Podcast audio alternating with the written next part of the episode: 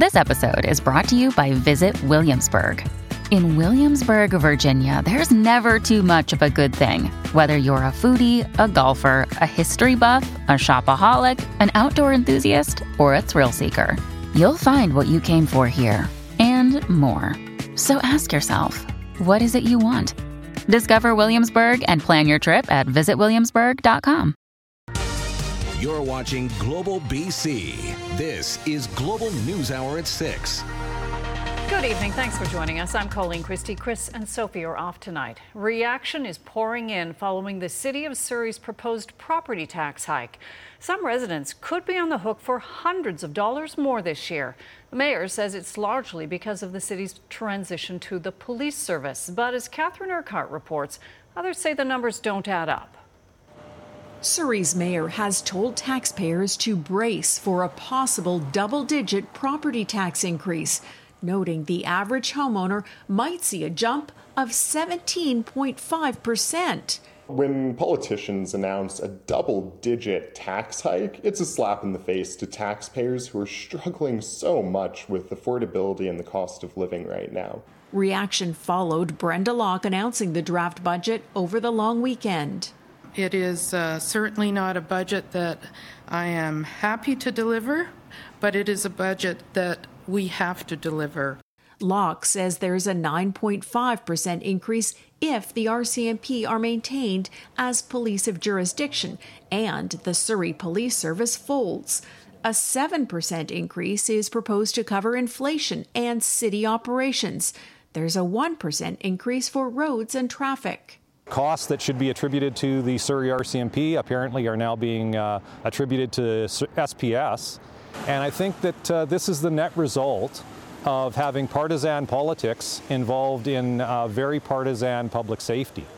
And so I think that there has to be a reckoning, and I think that reckoning should be an independent audit. Surrey's mayor says council is opting for the huge tax hike over making cuts. We didn't want to take away, we didn't want to do those things that would take away from children and families and youth. We wanted to see all the amenities that were planned. We need the politicians at the City of Surrey to be going line by line through this budget proposal looking for other places they can trim fat. When governments need to raise revenue, increasing taxes, well, that's the easy way out. A Finance Committee meeting is set for March 6th, at which time the public can comment on the draft budget. Meanwhile, a decision on the future of policing in Surrey remains undetermined by the province, meaning the final cost to Surrey taxpayers is largely uncertain. Catherine Urquhart, Global News. And Keith Baldrey joins us live from Victoria with an update. Keith, where are we at when it comes to the Surrey Police Service and all the back and forth that's been going on? Yeah, just got an update today. So a few weeks ago, the Public Safety Ministry asked Surrey Council, Surrey RCMP, and Surrey Police Services for more information. A lot of gaps, a lot of blanks had to be filled in. Those reports arrived at the ministry late last week. So that's the good news. We're more, again progressing along. Those reports are now in the hands of officials in the ministry. They're going to be studying them further. They may ask for even more information. But my last conversation with Solicitor General Mike Farnworth says he wants to get this thing done and over with. I'm not sure exactly which direction they're going to go, but he's talking about a decision in a matter of weeks, not months. So the end is in sight. Thanks so much, Keith. All right. As the Family Day long weekend wraps up, the travel story for travel nightmares is there almost aren't any. Aside from a computer problem late this afternoon affecting BC Ferries passengers leaving Swartz Bay, the Monday trip back home has been surprisingly uneventful for most. Emad Agahi reports. Weather on a trip back home. We've only been in line for like 30 minutes. Maybe yeah, 20, 30 20, 30. minutes. And on Friday we were or Saturday we were here for three hours. We're from Washington. Viva America. or an impromptu adventure to Canada. We're going up there to get poutine. Those braving the northbound Peace Arch border crossing at the end of a long weekend arrived to find relatively manageable wait times. Yeah, it's, it's pretty short. How long have you been in line for? Maybe 10 minutes. Are you pleasantly surprised about this? Yeah. Surprised because usually on a holiday Monday, slow going travelers are more likely to be sarcastically laughing off frustrations. It's not real fun. The end of Family Day long weekend saw steady BC Ferries traffic, but nothing any seasoned island traveler would write home about. And perhaps the biggest indication of the strange travel day was the lack of any brake lights on Highway 1, heading to the North Shore or driving west through the Fraser Valley. Back at the border, smiling from ear to ear, this traveler has his theory for why people stayed home. Mm, I'm, I'm here but about 25 minutes. Were you surprised? Not really, no. Look at the weather. the weather is not that great. While others may point to factors like high gas prices and the cost of everyday living as motivation to stay off the roads. Emad Agahi, Global News. No, the weather is not that great, and a heads up for the potential of gusty evening winds around Metro Vancouver and the southern Gulf Islands. Yeah, the wind is already blowing around Crofton and Duncan, where trees have come down on power lines. BC Hydro is warning that the weather could lead to more power outages throughout the evening. We definitely have uh, crews ramped up as well as our contractor crews. We know that there are the potential for outages here on the lower mainland and on Vancouver Island. So we do have people ready in the right places right now with the right equipment to ensure that we can respond as quickly as possible. And meteorologist Yvonne Schalle joins us now. Yvonne, when is the wind going to pick up more widely, and which areas could see power outages? Most areas along the south coast will be the, uh, be the areas of concern this evening. We're already starting to see it very windy at times. Gusts out of the southern regions of the island have picked up over 60, even Metro Vancouver out of the airport, closer to 50 kilometers per hour. Here's a quick glance at our current winds that we're seeing. Victoria up to 60 kilometers per hour. And then as we get in late this evening, it'll still intensify the concern along the southern regions we'll see gusts of up to 50 kilometers per hour, and areas for Metro Vancouver could see them up to 70 and 90 kilometers per hour. They'll ease off as we get in through the day for tomorrow, but still some of the winds for the early morning hours for back to work and school will be closer to 40. So along the western regions of the island, Victoria, some of the stronger winds, and for Metro Vancouver, we'll continue to track it overnight tonight before we start to see a break. We have lots of active weather with a significant amount of snow for the interior. That coming up very shortly. Colleen? All right. Thanks, Yvonne. The latest gun violence on Vancouver's downtown east side has some businesses calling on the city and police to do more to clean up the area. As Kamil Karamali reports, they say if conditions don't improve, their future in the neighborhood is uncertain a shooting in broad daylight, shaking up Chinatown Sunday, gunfire tearing through East Hastings Street between Main and Columbia mid afternoon. A 31 year old shot multiple times, expected to survive. Officers chased after a shooter who was taken down steps away from Perry Lamb's clothing store. Pender to Main Street was all blocked off already, taped off. Uh, you've seen probably like five or six cops with the guns drawn. Police say it's a miracle no one else was hurt. The sad part is, it's like, you know, it's kind of a semi reoccurrence uh, happening in the area. Did you think not again? Uh, pretty well, yeah. It's a sentiment being shared by many business owners here. The city promised a new, improved Chinatown. Uh, the motion passes unanimously with council approving nearly a million dollars for upgrades in January, including security and cleanup programs thank you for not giving up on Chinatown. Ottawa also chipping in nearly $2 million. Iono Cafe, located inside an office building. On a list here, there it used to be full, and now we're seeing it sit at a 25 to 30 percent capacity. Where companies are moving out fast. A lot of offices are leaving specifically due to safety concerns, and that unfortunately makes our business less sustainable. The building has splurged to pay for its own security guards. This couple has seen some positive changes in the neighborhood so far this year more cleaning, fewer tents, but still too much trouble brewing on the streets. And if you don't see the change you want, we're if probably most like- likely going to move. This electric scooter shop stuck in the same predicament. No, we won't renew our lease if the crime stays the same. We need to see some changes. That change not happening quick enough. This latest incident, believed to have started among a number of tents on East Hastings Street, the suspect arrested, a man in his 30s from Alberta. But for business owners, it's another incident they worry will repeat itself over and over until many storefronts are sitting empty. Kamil Karamali, Global News. Advocates for inclusion are feeling excluded after a Fraser Valley University refused to host one of their events. An LGBTQ2 plus support group says it has previously held events at the school, but as Grace Ke reports, it seems the group is no longer welcome on campus.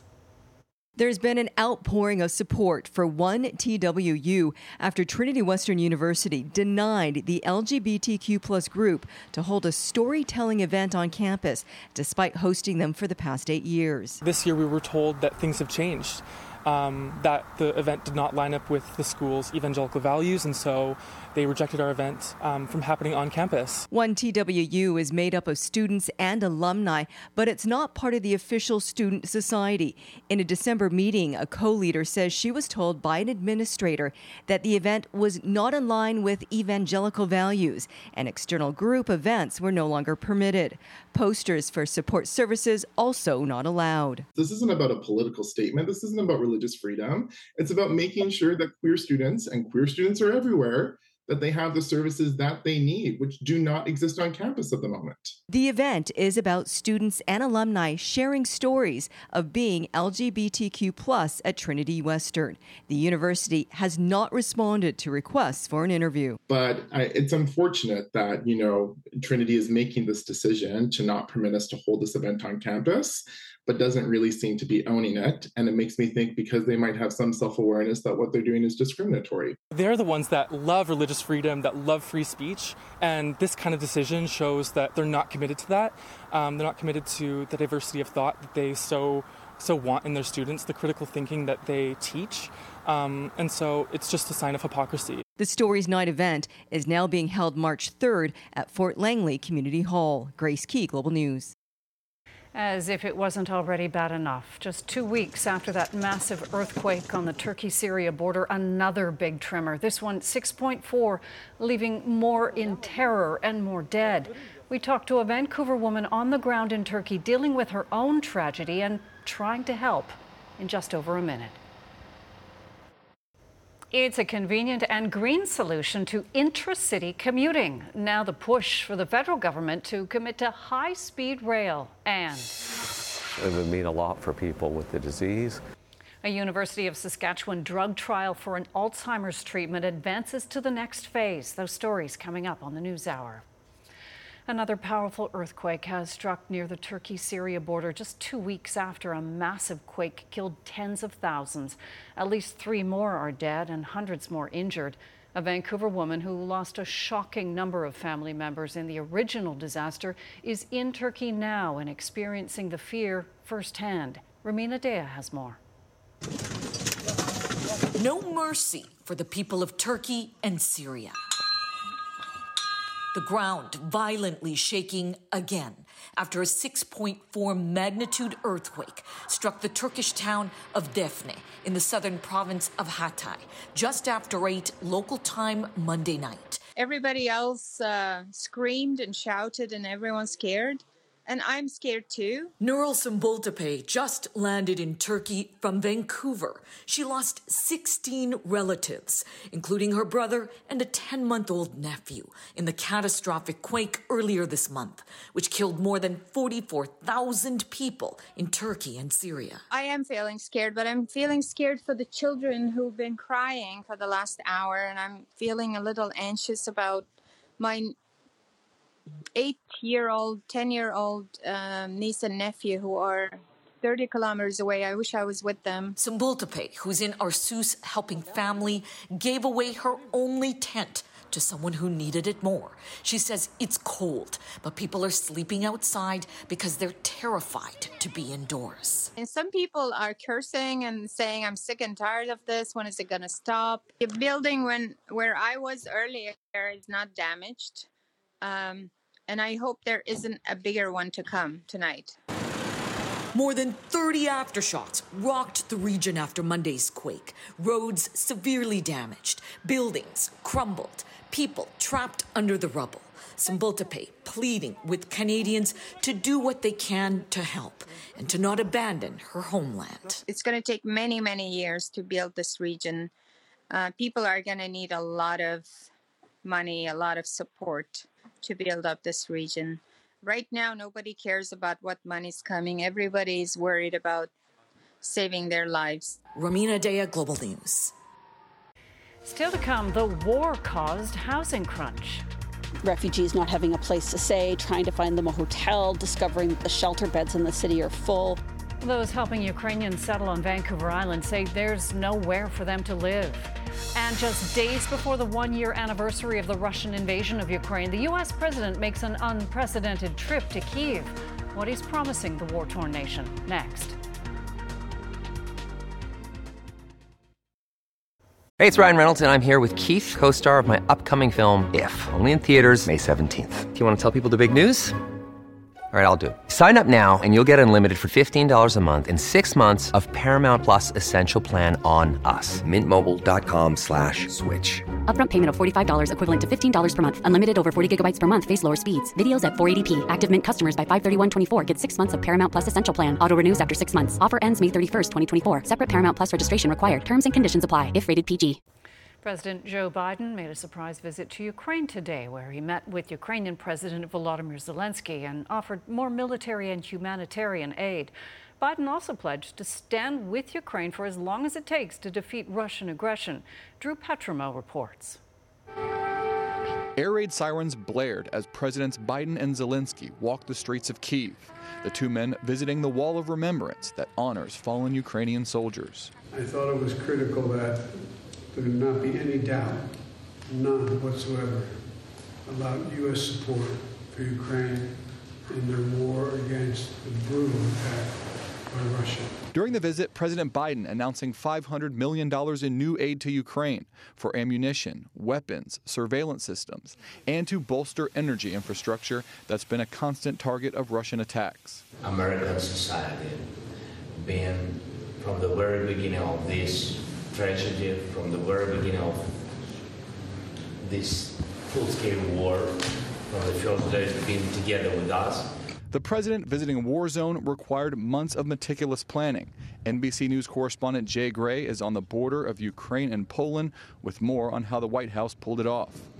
And Drew, we're learning a lot more about the president's secret trip to Kiev now. After the transatlantic flight on Air Force One, the White House says he took a 10 hour train ride to get to Ukraine. We also know from U.S. officials that there was coordination between the Kremlin and White House ahead of the president's trip. Russian media is reporting uh, that President Putin himself guaranteed that there would be no strikes while President Biden was on the ground in Kiev. The visit comes just days before the one year anniversary of the Russian invasion, and as Russia pushes forward with a grinding new offensive. Back at home, some far right members of Congress criticizing the visit. But President Biden made a point to reassure Zelensky that bipartisan support for Ukraine remains strong. Tomorrow, President Biden will speak from Poland, aiming to rally continued support for Ukraine's defense. Also, tomorrow, President Putin is expected to deliver a hawkish speech from Russia providing a stark contrast between two leaders in an increasingly polarized world. Reporting from Washington, I'm Drew Petrimoulx, Global News. A Ukrainian community group on Vancouver Island is making an urgent plea for host families. The volunteer group Help Ukraine Vancouver Island says it's seeing a rise in the number of, ref- of refugees arriving and needs help finding them housing. Kylie Stanton has more. This is Ukrainian Village Transition House, where approximately 13 families live at any given time. Inside, there's a kitchen, a shared living space, and laundry, while outside, bicycles line the property. And the freedom that comes with that is unspeakable. It's hard to believe this time last year, none of it even existed. I mean, the past year has been completely surreal.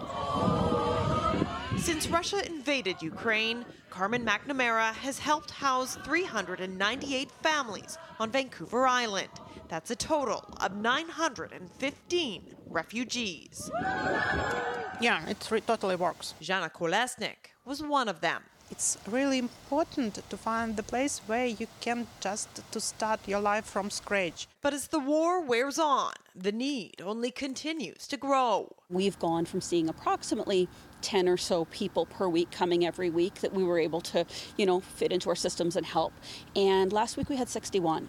The mounting pressure stems from the looming expiration of Ottawa's immigration program, providing people fleeing Ukraine with a visa to stay in Canada for up to three years. Despite calls for the federal government to extend the program, the deadline to apply is March 31st. And so, what that means in practical terms is that people are scrambling.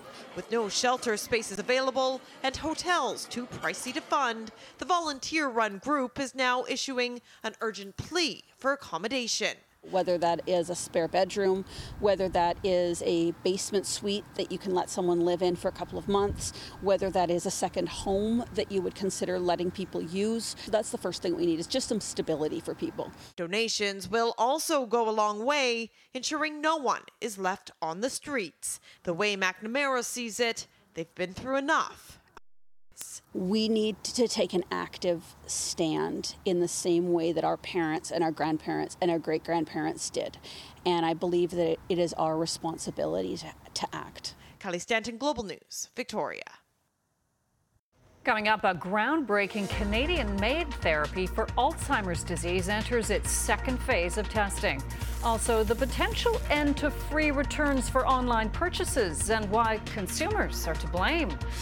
And the Canadian collaboration that has Terry Fox run t shirts flying off the shelves. Those stories next. Pink Shirt Day reminds us all to be kind, to lift each other up, to speak up for those who don't have a voice. The CKNW Kids Fund Pink Shirt Day, presented by Global BC and 980 CKNW. Visit our online store at pinkshirtday.ca the stories we need to know to a look at what's happening right now around us. When BC needs to connect, BC turns to the source that brings us together. Global News. Connect. There is a growing political movement to build a high speed train between two of Canada's biggest cities, Quebec City, and Toronto. Ottawa has committed to increasing train frequency on the busy corridor, but some say anything less than a high speed train is a waste of taxpayers' money. Global's Tim Sargeant has more. They're a common sight in many European and Asian countries, reaching speeds in excess of 300 kilometers an hour High speed trains are fast, viable options for millions of passengers. The political push to build one in Canada is now gaining speed. There's a lot of momentum in the right direction for high speed rail, so we're trying to keep that momentum going. Craig Sauvé is one of two Montreal City councillors who has tabled a motion calling on the federal government to build a high speed train between Quebec City and Toronto. We, we can do this, and it's a question of political will. The federal government has already committed to increasing the frequency of rail service and shave off some travel time for passengers. But high speed trains running between Montreal and Toronto, for instance, could revolutionize travel. The distance between the two cities is more than 500 kilometers. With speeds of up to 300 kilometers an hour, the total time of the trip could take less than three hours. We raised our hand and we said it makes all the sense in the world on that corridor to do high speed. Alstom, which has high speed trains running in 25 countries, is in talks with the federal government on the possibilities of building a new rail service on the Canadian corridor. The North American president says a new high frequency and high speed train could be combined into one. Uh, that's something that can be arranged. So we don't need to put speed and frequency and oppose them. They're actually something we can do together. The president says the Canadian landscape is ideal and high speed trains would be all electric, making them a greener way to travel. It's good economically, it's good technically, and it's good uh, from an environmental standpoint. But some members of Montreal's business community worry about the costs, which could be in the tens of billions of dollars. We need to have a current number. We need to know what we're getting our feet into. And I will say we might decide this time it's the good time, or we could decide it's not now. Many are just hoping the time is right now to put high speed rail service on track. Tim Sargeant, Global News, Montreal. The pandemic boosted the popularity of online shopping. That came at a big price and logistical headache for retailers. Already, some are getting rid of their free return policy. But as Anne Gaviola explains, some Canadian companies are offering wallet friendly green alternatives. Online shopping gone overboard. Retail experts say they're seeing bracket buying, where customers unsure of their size buy a few options and return the rest. For example, I'm in a size six in shoes. Uh, so if I were a bracket buyer, what I would do is buy both size five, size six, as well as size seven, just in case. It is a logistical headache for merchants. It leads to a lot of waste and a greater carbon footprint, especially for fast fashion items, many of which end up in the landfill. Typically, the cheaper, faster, fast fashion pieces, um, the actual cost of the human to restock that piece is more than the value of the actual item. A recent survey of online retailers shows more than 40% of merchants say shipping prices are their biggest challenge. More than a third expect that challenge to continue this year.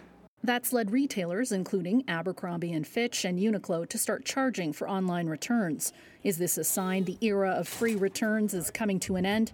Time will tell. But Canadian solutions have emerged. ReturnBear partnered with the Bay in January to offer customers the option to return items in centrally located drop boxes. If they want to ship the item for a return, there's a streamlined experience for mailing it back. A lot of the retailers we're working with now have, you know, upwards of 20 to 30% of their inventory and sales getting returned back. Uh, and so that's really what the um, the crux of the problem is. Good for Sunday is a small Canadian clothing manufacturer. Founder Anthony Kendris saw the need for a homegrown solution to help small businesses struggling to handle returns. We match a customer that wants to return an item with the next one in line that wants to buy it, completely removing a shipping trip. Greener, more efficient solutions exist and are starting to gain traction, but at the heart of it all is overconsumption because it's convenient. We buy 60% more clothes today than we did 20 years ago, and we only keep our clothes for half as long as we used to. Anne Gaviola, Global News, Toronto. Staying on the topic of clothing for a moment, Vancouver's own Ryan Reynolds has helped design the t shirt for this year's Terry Fox run. Reynolds posted a selfie on Twitter of him wearing the shirt. The design was inspired by the countless messages Terry received from the millions of people he continues to inspire. The back of the shirt shows actual letters received by Fox. The Terry Fox Foundation says it's launching a pre sale due to the overwhelming demand. The Canadian actor says he's been taking part in the run to raise money and awareness about cancer since he was in grade two. This year's run is scheduled for September 17th. A groundbreaking therapy for Alzheimer's disease is entering its second phase of testing. Researchers at the University of Saskatchewan have developed a drug which would stabilize cognitive function in the brain. 100 patients will take part in this next stage. Phase one results have been promising, with one professor saying 86% of those tested with the drug had stabilized cognitive function. It would mean a lot for people with the disease, and if you could stabilize their cognitive it means you know a much uh, better lifestyle, uh, much better daily activity functions, and all these things for the patients. Patients will be administered the drug three times a week for one year. Researchers will monitor the efficacy before moving on to a third phase. 1001 Fondue's brand cheese has been recalled due to a listeria contamination. The recalled fondue cheese was sold in BC, Quebec, Ontario, and Nova Scotia. Food contaminated with listeria may not look or smell spoiled, but if eaten, will cause symptoms including vomiting, nausea, fever, muscle aches, and severe headache. Consumers are advised not to consume the recalled product and to either throw it out or return it to where it was purchased. Yvonne is here next with proof that it is still winter and no complaints about winter weather for those who took advantage of this family day on Big White. Next. And the story of a young hockey player learning the ropes with a little help from his friends.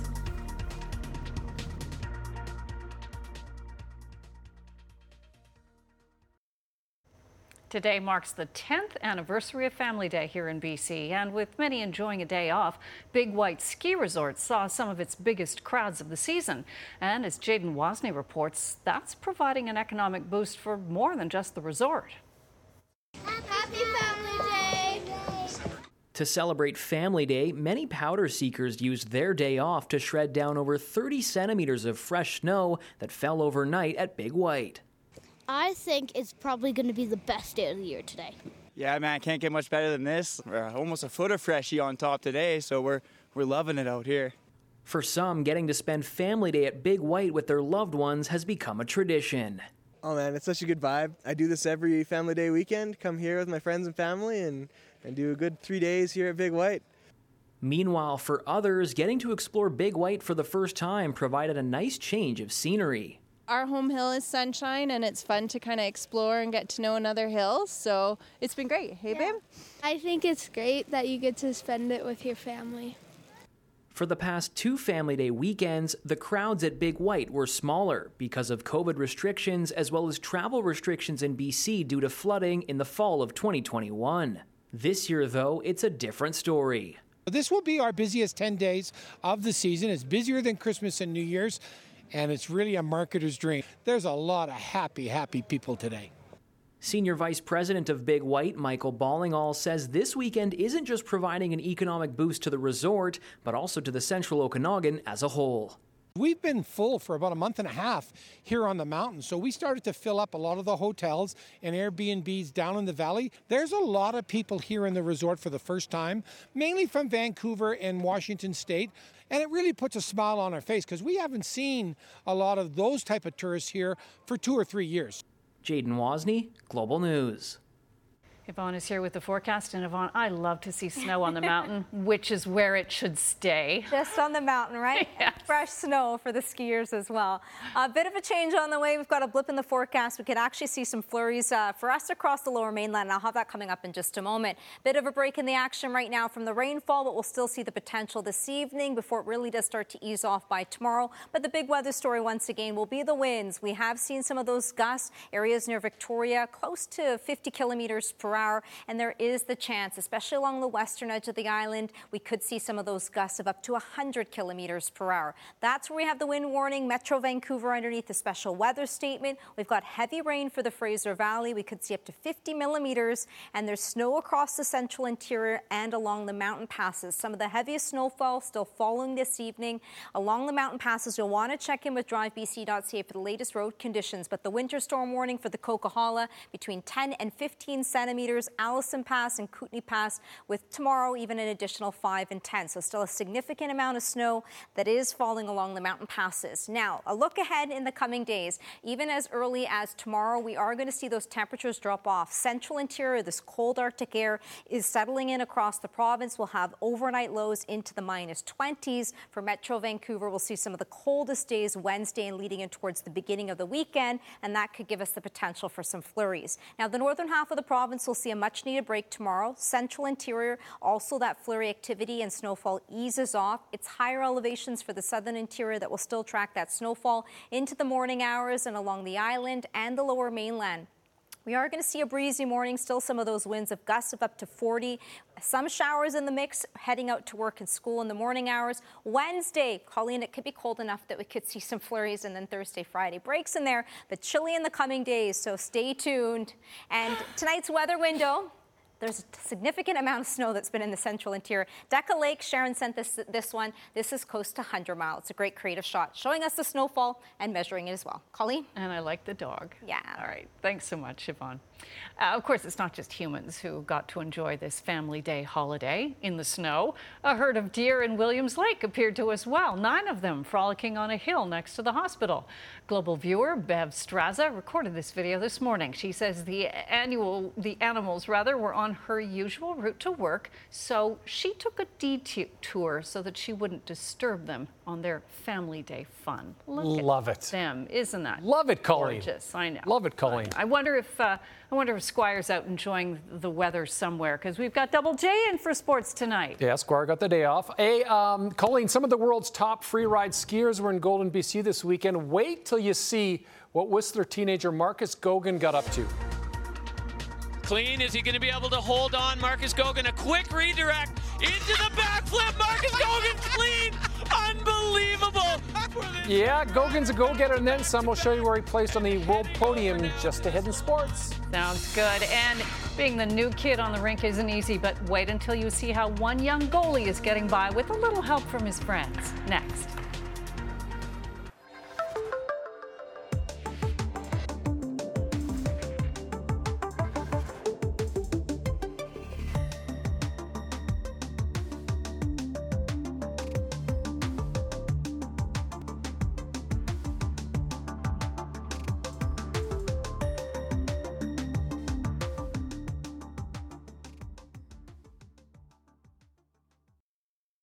Jay's here with sports, and welcome back from Burns Lake. We have to give a special shout out and a thank you to the people of the Lake Babine Nation and Burns Lake. They hosted the BC Hockey League Roadshow. Salmon Arm and Prince George Spruce King splitting a pair of games, but the elders, the community was just wonderful. So thank you to Chief uh, Murphy Abraham and everybody from Lake Babine Nation. We absolutely loved visiting Burns Lake. That's fabulous. It was awesome. Good yeah. for you. And a great dinner too on Friday. Nice. Yeah.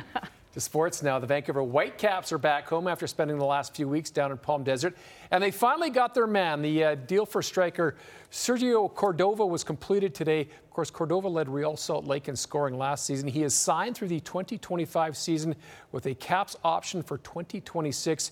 He's going to add some much needed size and speed up front. Caps are big fans of his physical presence. He had 11 goals and 34 appearances with Real Salt Lake last season.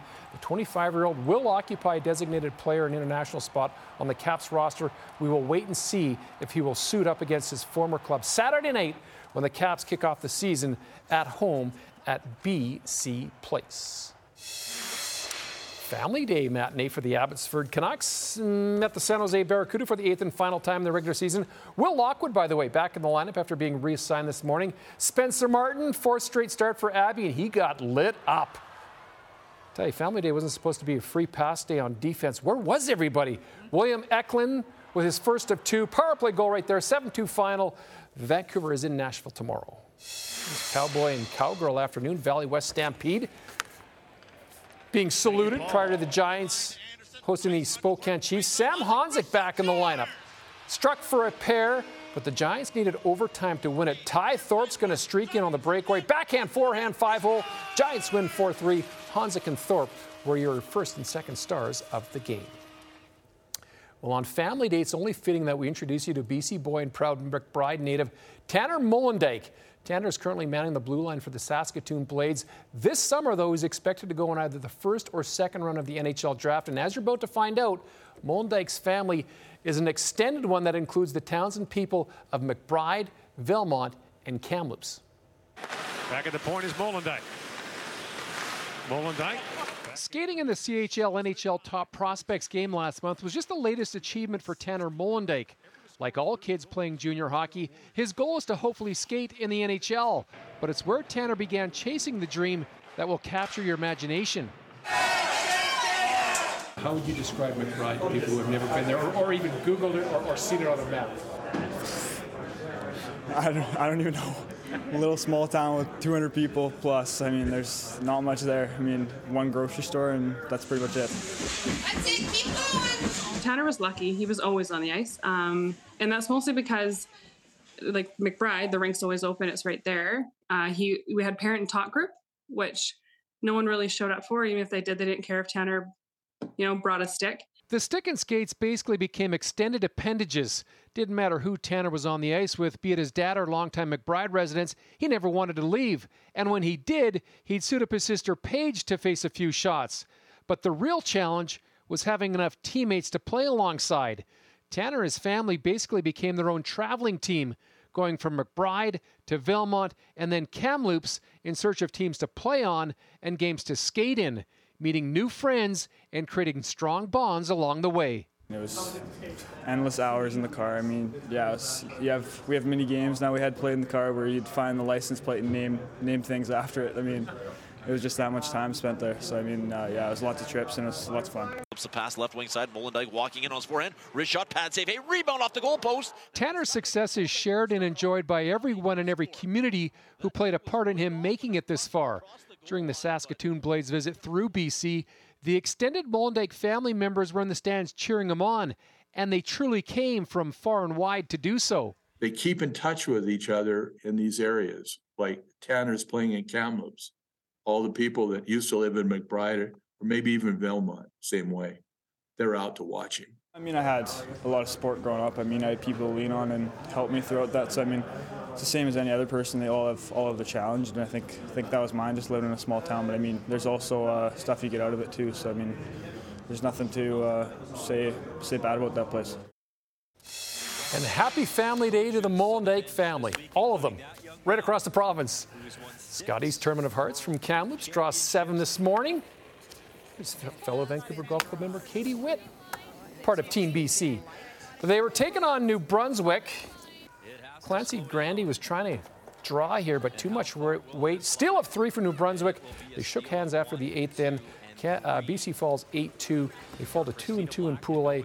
Canada's Kerry Einarson rink leads Pool A at 4 and 0 one of the wildest cards we've ever seen on the Freeride World Tour. 18 years old, out of the Whistler Freeride Club, Marcus Goguen. Yep, 18 years old, and just watch him go. The Freeride World Tour, stop number three at Kicking Horse Mountain in Golden, BC. This is a 324 meter drop. A little backflip. Did the 360 to start his run. Landed it all cleanly. Of course, the judging is about the difficulty of line you take, the control, the fluidity, jumps technique. Remember, we're talking 324 meters there.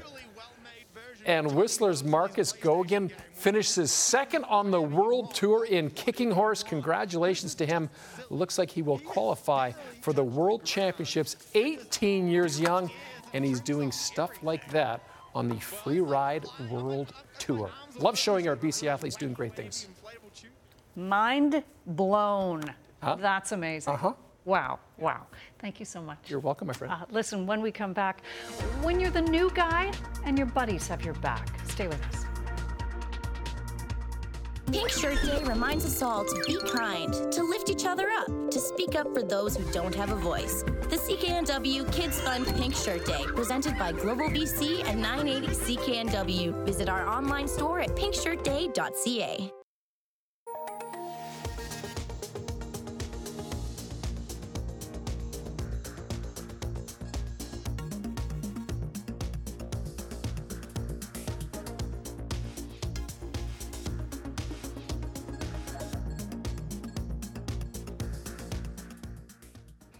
Jordan Armstrong is here now with a preview of what's coming up on Global News at 11. Jordan. Colleen, I'm here with good news for BC Ferries passengers. Earlier computer problems, which we told you about, that were causing lineups at Swartz Bay, have now been fixed. Of course, with strong wind in the forecast tonight and heavy snow on the mountain passes, we will be keeping an eye on the travel situation as well as power outages.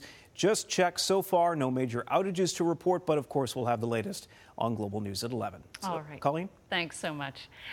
A young Calgary hockey player has found a new passion, but getting there wasn't easy. Global's Cami Kepke now has more on how he's getting support from his fellow goaltenders. He's lacing up for the game he loves. 11 year old Harrison Markin is getting ready to hit the ice and show off his new skills. Because I wanted to skate and be a good player and a strong player before I became a goalie. Taking that next step felt overwhelming and intimidating. But with some reassurance from Calgary Hitmen goaltenders Ethan Bonaventura and Braden Peters, the nerves melted away. He was asking a lot of questions about being a goalie and um, I told him I was a younger goalie on my team, and I told him that he should try it out. Harrison has autism and plays superheroes hockey, an adaptive program for youth with visible and invisible disabilities. stop! His family is floored by how far he's come. More self confidence, more uh, social skills, just you know things that we people take for granted. Nice shot.